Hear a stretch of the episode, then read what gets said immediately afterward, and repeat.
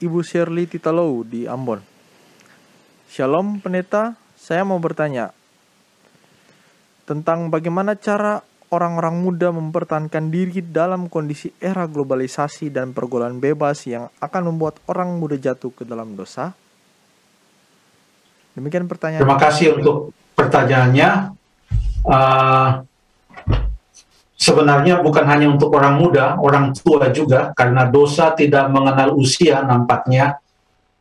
Uh, jadi apa yang perlu dilakukan oleh satu golongan usia tertentu, prinsip-prinsip yang sama pun berlaku kepada mereka yang ada pada golongan usia yang lainnya. Orang muda, orang tua, remaja, dan lain sebagainya. Semua menjadi sasaran setan untuk membuat kita tetap tinggal di dalam dosa, melakukan dosa, dan tidak mau memohon pengampunan, dan tidak mau mengikuti Tuhan, dan tidak mau menerima Yesus sebagai juru selamat kita.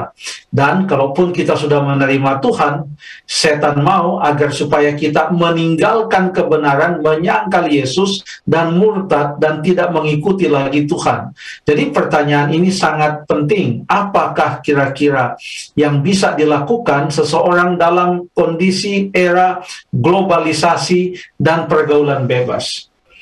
Uh, Alkitab ditulis tentu 2000 tahun yang lalu kurang lebih uh, zaman pada saat itu berbeda dengan zaman kita sekarang.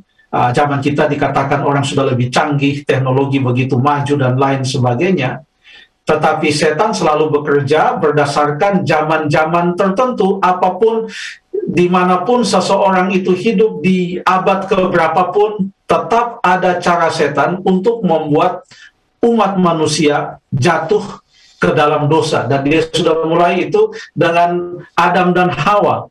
Dan ada contoh-contoh juga di dalam Alkitab Bileam contohnya oleh karena terpengaruh dengan upah yang akan diberikan oleh Raja Balak ia akhirnya uh, berusaha agar supaya sekalipun ia tidak boleh pergi untuk mengutuk, tapi dia memaksakan dia harus pergi untuk mengutuk. Ada orang yang lain, contohnya uh, Demas yang menurut catatan 2 Timotius pasal 4 ayat yang ke-10 ia telah atau lebih mencintai dunia.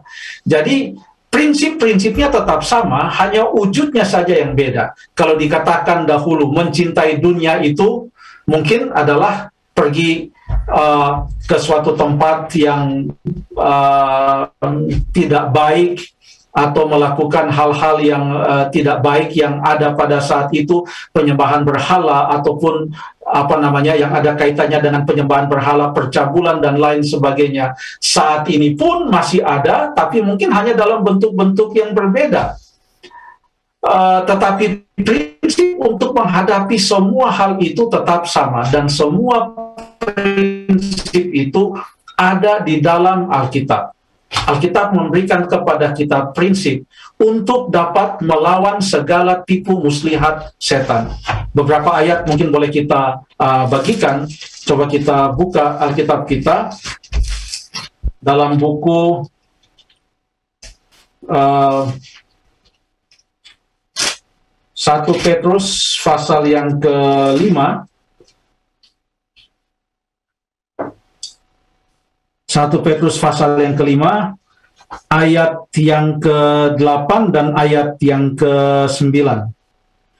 1 Petrus 5 ayat 8 dan ayat yang ke-9.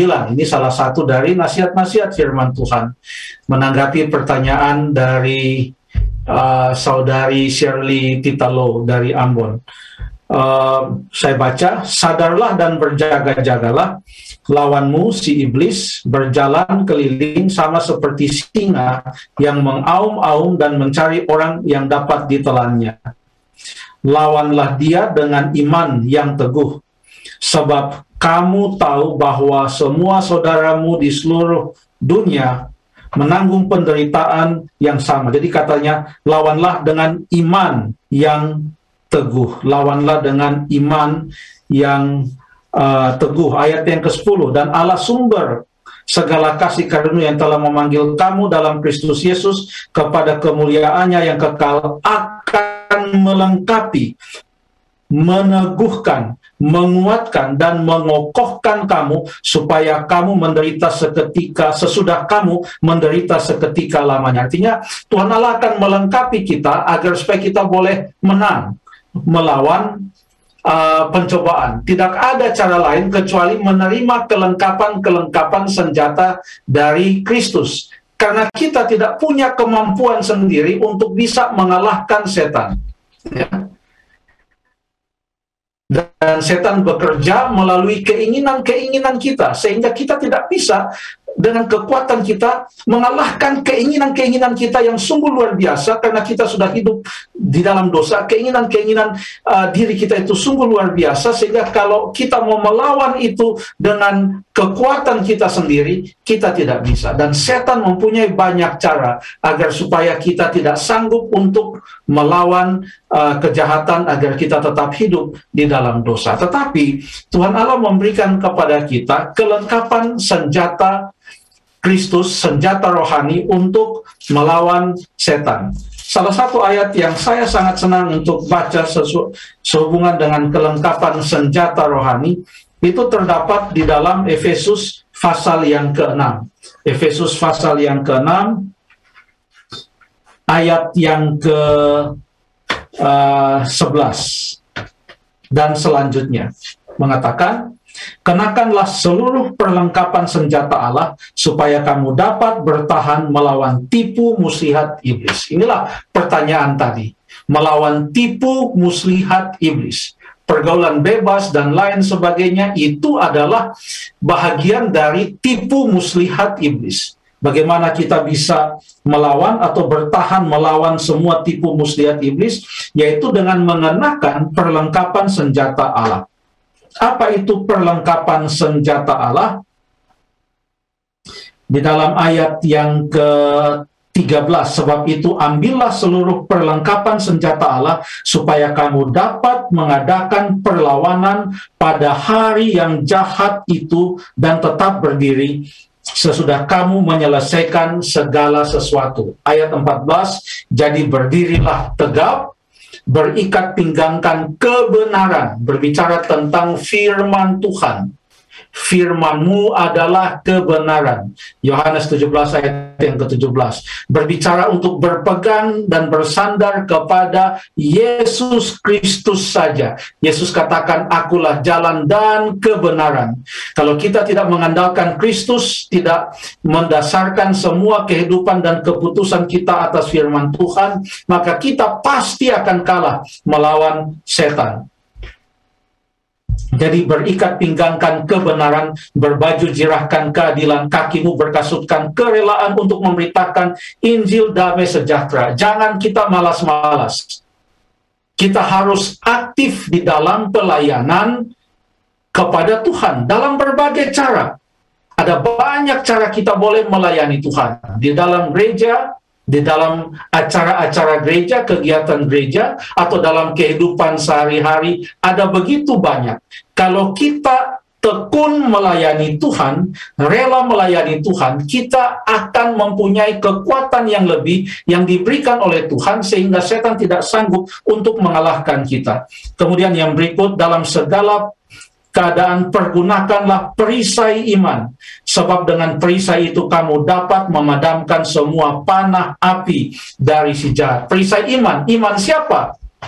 Iman yang Tuhan berikan kepada kita yaitu iman kepada Yesus Kristus bukan dengan kekuatan kita saya akan berusaha. Tidak bukan itu iman. Iman artinya Tuhan aku tidak sanggup. Aku percaya kepadamu engkau yang sanggup. Ini terlalu berat bagi saya.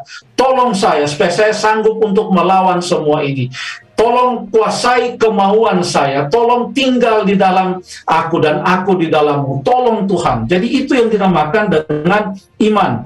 Dan terimalah ketopong keselamatan dan pedang roh yaitu firman Allah. Ya. Dan dalam segala doa dan permohonan berdoa. Jadi ada beberapa hal di sini itulah yang disebutkan dengan perlengkapan senjata Allah agar kita boleh uh, tetap mempertahankan diri di dalam iman agar kita tidak kalah atau dikalahkan oleh uh, setan. Satu hal lagi yang perlu untuk kita renungkan adalah bahwa kita ini adalah milik Kristus. Kita ini bukan milik kita sendiri karena kita telah ditebus dengan harga yang begitu mahal oleh darah Kristus. 1 Korintus 6 ayat 19 dan ayat yang ke-20. Oleh sebab itu muliakanlah Allah dengan tubuh kita. Jangan sampai kita merasa bahwa kita boleh melakukan apa saja dengan tubuh kita ini.